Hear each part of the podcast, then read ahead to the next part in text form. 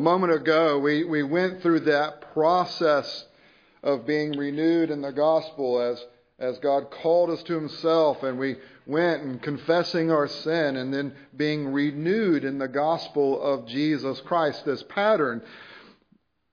Did you hear what we sang in response to that? Not just the theology that, that we are standing before the throne, that our surety is at God's right hand. But, but as we sang, his blood atoned for every race and sprinkles now the throne of grace. So often we think of that qualitatively. We think of it as doctrine, as theology. But does it ever hit you on Sunday morning that by the time we have received our call to worship, there have been tens of thousands of calls to worship that started all the way back, I think, in Australia. Right? Wouldn't that be the far, the the first of the time zone, where where churches in Australia, churches in Japan, churches in the Philippines, churches in Asia, Central Asia, South Asia, and, and just moving across the globe. Think about it. With each time zone, and I'm, I'm not a big enough nerd to know how many there are uh, in general, let alone how many have gone before us. But in each time zone, there have been churches throughout the globe that have already been called to worship who have gone through this process of confessing their sins and being renewed in the gospel of God's grace because the blood of Christ has atoned for every race. This is, this is, these aren't just words, it is a reality that has been playing itself out for hours today and will continue to play itself out as from time zone to time zone and as people groups in America and Central America and South America and then off into the Polynesian islands as, as God is calling his people throughout the day. So exciting. Maybe you don't think about it um, as often as maybe we should, uh, but pretty cool nonetheless. If you're you are here. So I invite you to turn in your copies of God's holy and inspired word this morning. I get a little excited about certain things. We're going to continue to look at the Sermon on the Mount uh, as we are working, making our, our way through this, uh, we come today to Matthew uh, chapter 5, where we will be focusing in on verses 38 to 42. But I'm going to read from a little bit earlier, something, a text that we went over just a few weeks ago because they are definitely connected. But before I do that, I'm going to read from Deuteronomy 19. So just listen. I know some of you like to try to turn and look at each individual text. Just listen. Just let the Word of God speak to you this morning. A single witness shall not suffice against a person for any crime or for any wrong in connection with any offense that he has committed. Only on the evidence of two witnesses or of three witnesses shall a charge be established. If a malicious witness arises to accuse a person of wrongdoing, then both parties to the dispute shall appear before the Lord, before the priests and the judges who are in office in those days. The judges shall inquire diligently, and if the witness is a false witness and has accused his brother falsely, then you shall do to him as he had meant to do to his brother. So shall uh, so you shall purge the evil from your midst. And the rest shall hear and fear, and shall never again commit any such evil among you. Your eye shall not pity. It shall be life for life, eye for eye, tooth for tooth, hand for hand, foot for foot. You have heard that it was said to those of old, You shall not murder, and whoever murders will be liable to judgment. But I say to you that everyone who is angry with his brother will be liable to judgment. Whoever insults his brother will be liable to the council, and whoever says, You fool, will be liable to the hell of fire. So if you are offering your gift at the altar and there you remember that your brother has something against you, leave your gift there before the altar and go. First be reconciled to your brother and then come and offer your gift. You have heard that it was said, an eye for an eye and a tooth for a tooth. But I say to you, do not resist the one who is evil. But if anyone slaps you on the right cheek, turn to him the other also. And if anyone would sue you and take your tunic, let him have your cloak as well. And if anyone forces you to go one mile, go with him two miles. Give to the one who begs from you, and do not refuse the one who would borrow from you. Let's pray. Heavenly Father, we thank you for revealing yourself to us not only revealing yourself to us in your word in ages past, but as you have been revealing yourself to your church throughout this world today. As church as after church has been called into participating in the, the glorious worship that is taking place before your throne. And we thank you that you have called us to participate and that you are now speaking to us having renewed us in your grace, to renew us in living lives of devotion as expressions of thanksgiving to you.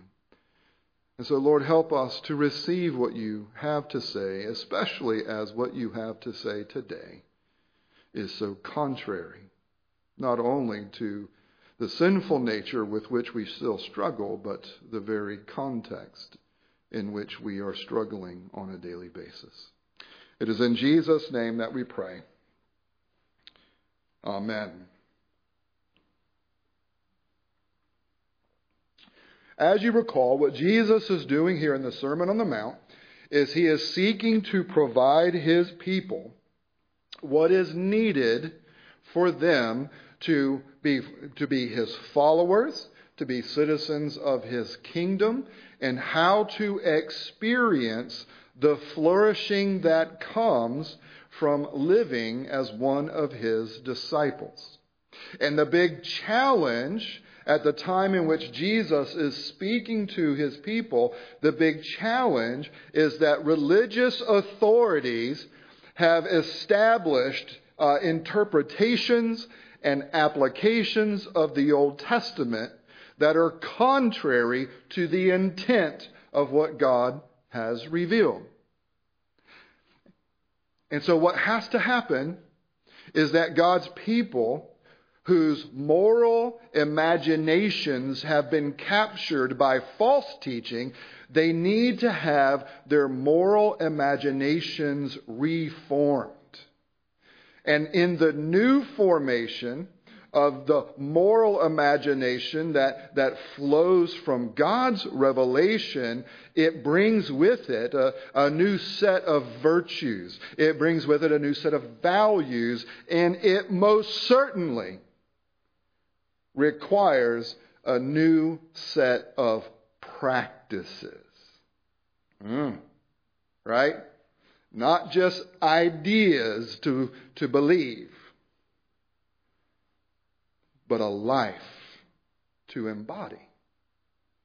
These virtues and these values come from Jesus Christ. Not just that He is the teacher, He is the one who embodies these values. He is the one who embodies these virtues. If you're going to be a follower of Christ, Christ says, then my life is going to become your life. Not only doctrinally and theologically do we get incorporated into Christ by nature of our union with Him, Jesus, through the Spirit, takes up residence within us and He starts to remake us. And as the Children's Catechism says, what is God doing when He's remaking us? What is God doing when He's sanctifying us? He's making me more and more holy in my, we're Presbyterians, but we can speak, in my heart and conduct. And what Jesus has been doing is working through these different interpretations and applications of the Old Testament where the Pharisees have been the blind leading the blind astray. And so Jesus is going through this series of, you have heard it said. Jesus is not, is, is not correcting the Old Testament. Jesus is not trying to add to the Old Testament. Jesus is not saying that the Old Testament is, is incomplete. What he is saying is, these religious authorities who, are, who, who have been telling you, here's what the Old Testament says, well, they're wrong. Here is what the Old Testament says. And the emphasis throughout this section is that the people of God, in response to the redemption that we have received, is a life of gratitude and thanksgiving that reveals itself in devotion and obedience.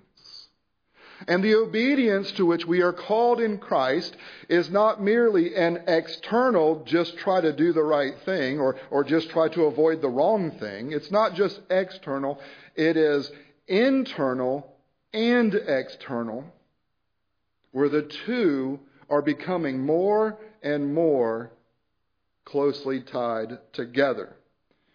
The obedience to which we are called is, is this inner and the outer growing so that more and more in heart and conduct, my life is embodying the life of my Savior who dwells within me.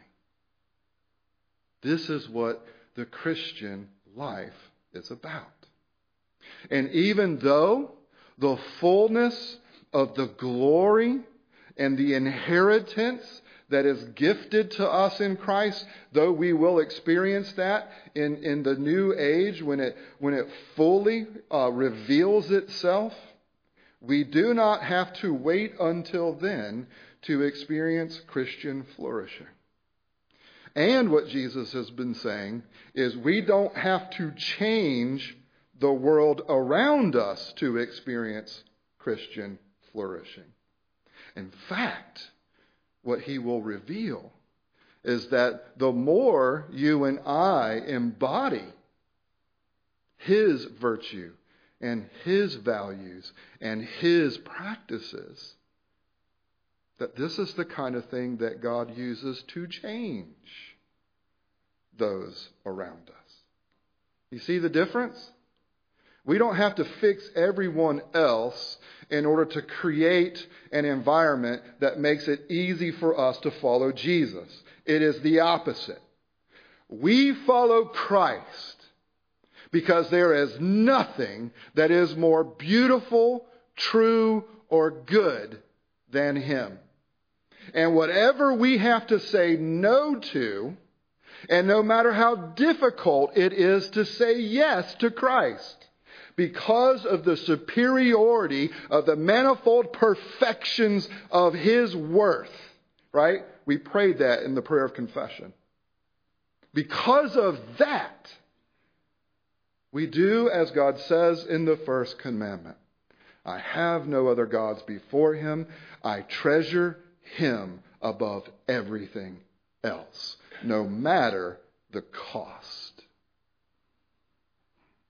And so the Christian faith is about this radical new life in Jesus Christ that we have as new creatures in Jesus Christ, in which through the Spirit, Jesus Christ has taken up residence within us and he is remaking us to reflect his image.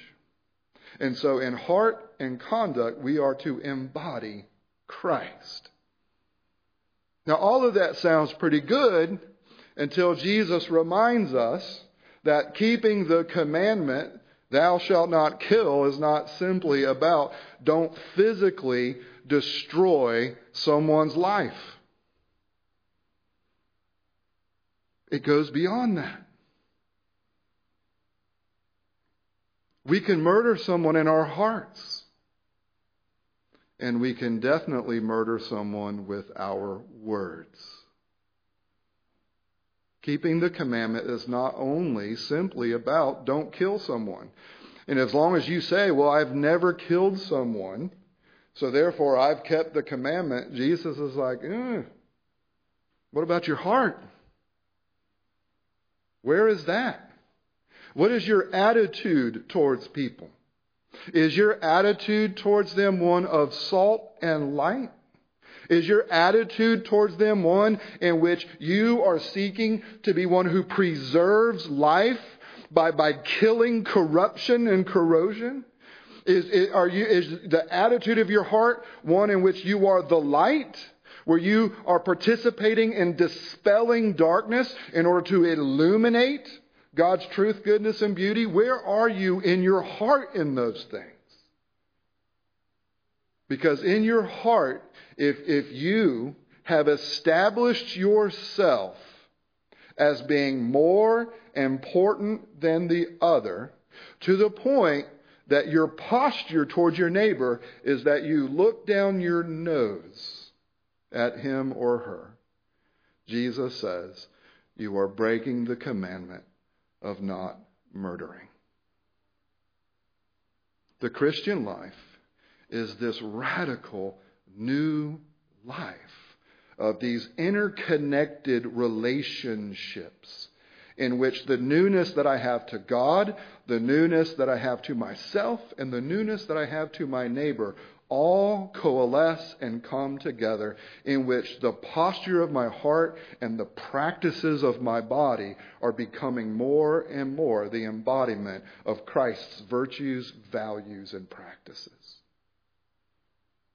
Now, what we have today in our text is, is almost like that flip side right? Don't murder is about not looking down your nose at the other person. It is about recognizing that both of you are equally sinful before God. It's about recognizing that both of you can be equally counted righteous in Jesus Christ. And yet, even though there is all kind of equality there, you are not to look down your nose at the other person. So that you are not supposed to be the agent of violence. Whether that violence is actual violence, physical, whether it is emotional, whether it is psychological, right? And there are several others I could go into beyond that. You are not supposed to be the agent. All right, but the question now becomes what happens when you are the recipient of someone else's violence? You see what's happening here? You're not supposed to be the agent. Well, what if something happens to me? Well, eye for an eye. Right? Eye for an eye, tooth for a tooth, hand for a hand. That's what I get. If you hurt me, the Bible says, Deuteronomy 19, and I can show you two other places in Exodus and Leviticus, eye for an eye. So if you come after me, I, the Bible says, I get to go after you. Now, is that what the Bible's teaching? Thank you. I hear that testimony. No, that is not what the Bible is teaching. Is that what the Pharisees were teaching? Yes, all right. That is right. That is totally right. That is what they were teaching. Now, what Jesus says here, notice here, if someone strikes you on the right cheek with the right hand, now how do you do that? Is it just about getting punched? Is this simply about someone comes up and decides to punch you? Sometimes I've deserved it, I'll just be honest. But is that what's being talked about here? No. This is a backhanded slap. This way. The issue here isn't that someone, you know, wants to physically get in a fight with you. I mean, it could mean that, but if that's their approach, they're not very skilled or effective. This is about shaming someone. In the ancient Near East, if someone was going to, to challenge your honor, right, you'd backhand someone. In the colonial period, period in America, what would you do? Anybody know? You'd have a glove. Gideon can tell you all about it afterwards. But you'd have a glove and you'd slap the face of, of the guy and then you'd be like, you know, I'll see you, you know, at dawn. Choose your weapon. Right? I would say, all you can eat chicken wing contest. How about that? That would be my weapon. Right? Oh, if only, if only Aaron Burr, if only Hamilton had been good Christians, they would have known to reject the honor culture that led to them engaging in not only unnecessary, but unbiblical violence for the sake of maintaining their honor. This is what Jesus is talking about. What do you do when someone shames you? What do you do when someone attacks you with their words? What do you do when someone attacks your good name? What do you do when someone attacks your good reputation?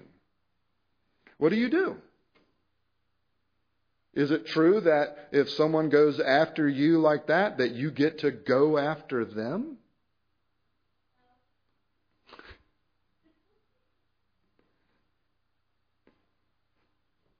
In Deuteronomy 19, when, when what is often referred to as the lex talionis is given, eye for an eye, tooth for a tooth, it is not saying, here is how you get to retaliate. Instead, the law is given there to try to guard against the abuse of justice. Notice that part of eye for an eye includes the idea that the testimony being given has to be given from a credible witness. And it has to be given from multiple witnesses. Can one person, think about this, think about the history that we've experienced. Can one person just make a blanket allegation against the next and, and, and that be enough? No, the Bible says there has to be at least two or three witnesses. Doesn't mean corruption can't still happen. We've seen it happen. But what it does say is that there should be at least a guard from one person being able to just wildly accuse another and that part of an eye for an eye, in order for justice to be served, is that the accuser himself or herself needs to be examined to see is he credible? Is she credible?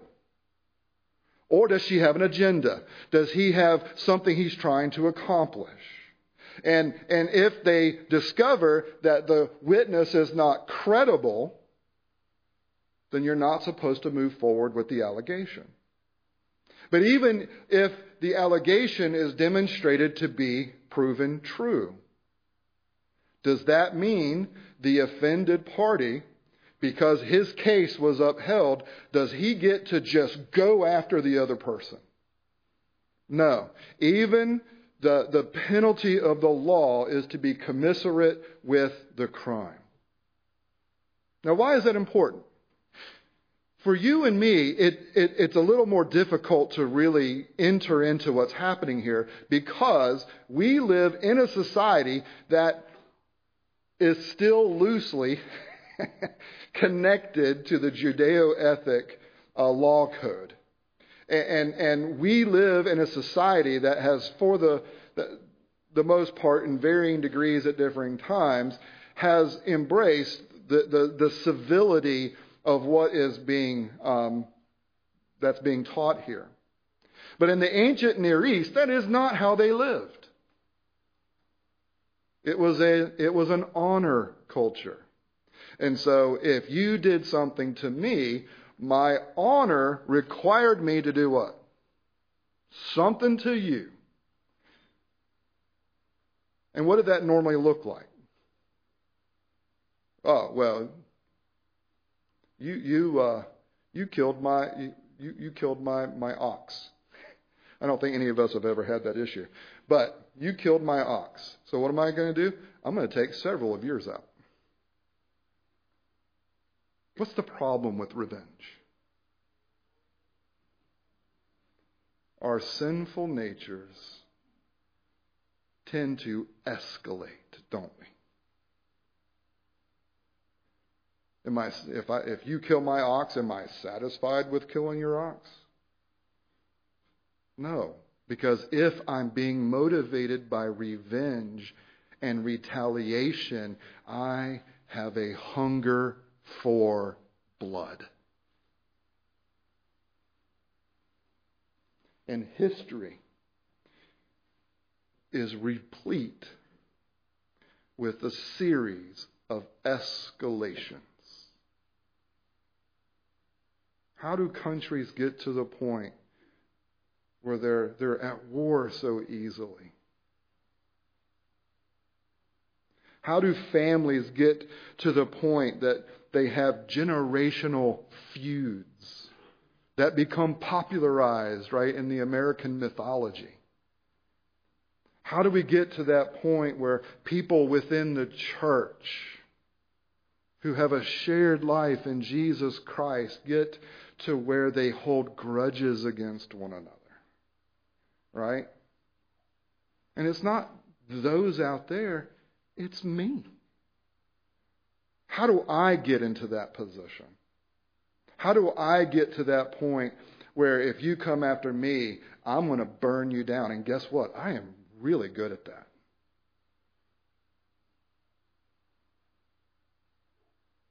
It's because we are not embodying the restraint and the mercy of Jesus Christ, who, even as he was being put to death on a cross, accused by wicked men, he cries out to his Father, Forgive them,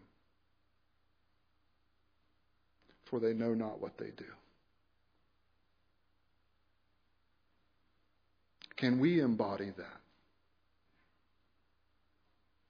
As the followers of Jesus Christ, can we be the place in this world that can be known for not only not escalating, but de escalating through a conscious decision of a heart posture and a practice of restraint and mercy. Now, what Jesus is also not saying here is he is not saying turn a blind eye to injustice. He is not saying don't defend yourself. And he is certainly not saying don't defend your neighbor. I don't believe personally that he's teaching pacifism here. Some believe that, and if that's your position, I certainly respect it. But I don't think that's what he's teaching. What he's teaching is don't be the one who is itching for the fight. Don't be the one that is looking to escalate matters in order to protect your own pride. But do step up in order to protect yourself or to certainly protect your, your neighbor from injustice. Jesus isn't just sitting there going, just let anything happen, it's okay, because you get to go to heaven. That's not what he's saying. But what he is saying is if you're going to be a defender, what you are defending is justice. Because justice finds its origin in my Heavenly Father. And injustice I have overcome as the sinless one who allowed himself to be accused as a sinner and who allowed himself to die a sinner's death. And I have been raised from these things, vindicated of these things, in order to give hope to my people and to give hope to a world that is ensnarled in escalation and in the protection of one's own pride. Jesus here is calling us to a devotion of heart and conduct in which the very virtues and values and practices of Jesus Christ in serving those whom he was better than, but considering them more important than himself, took up the cross for others. And that's our calling. This is what the church should be known for.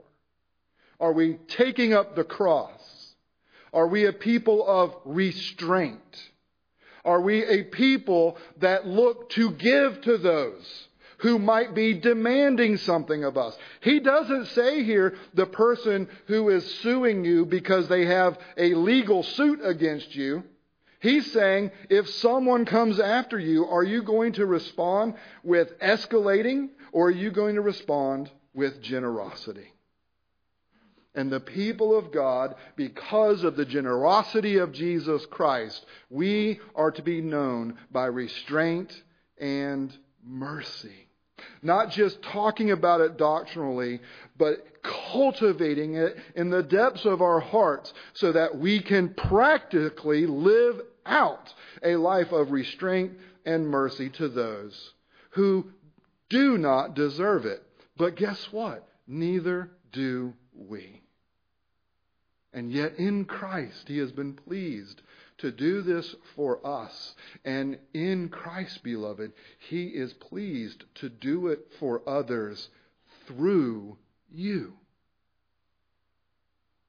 The testimony that your neighbor will have that God is love, that God is just, that God is gracious, merciful, that, that, that these things are real in a world that is enmeshed right now with violence and escalation. If they are going to see that, if they are going to know it, it's because they experience it in you.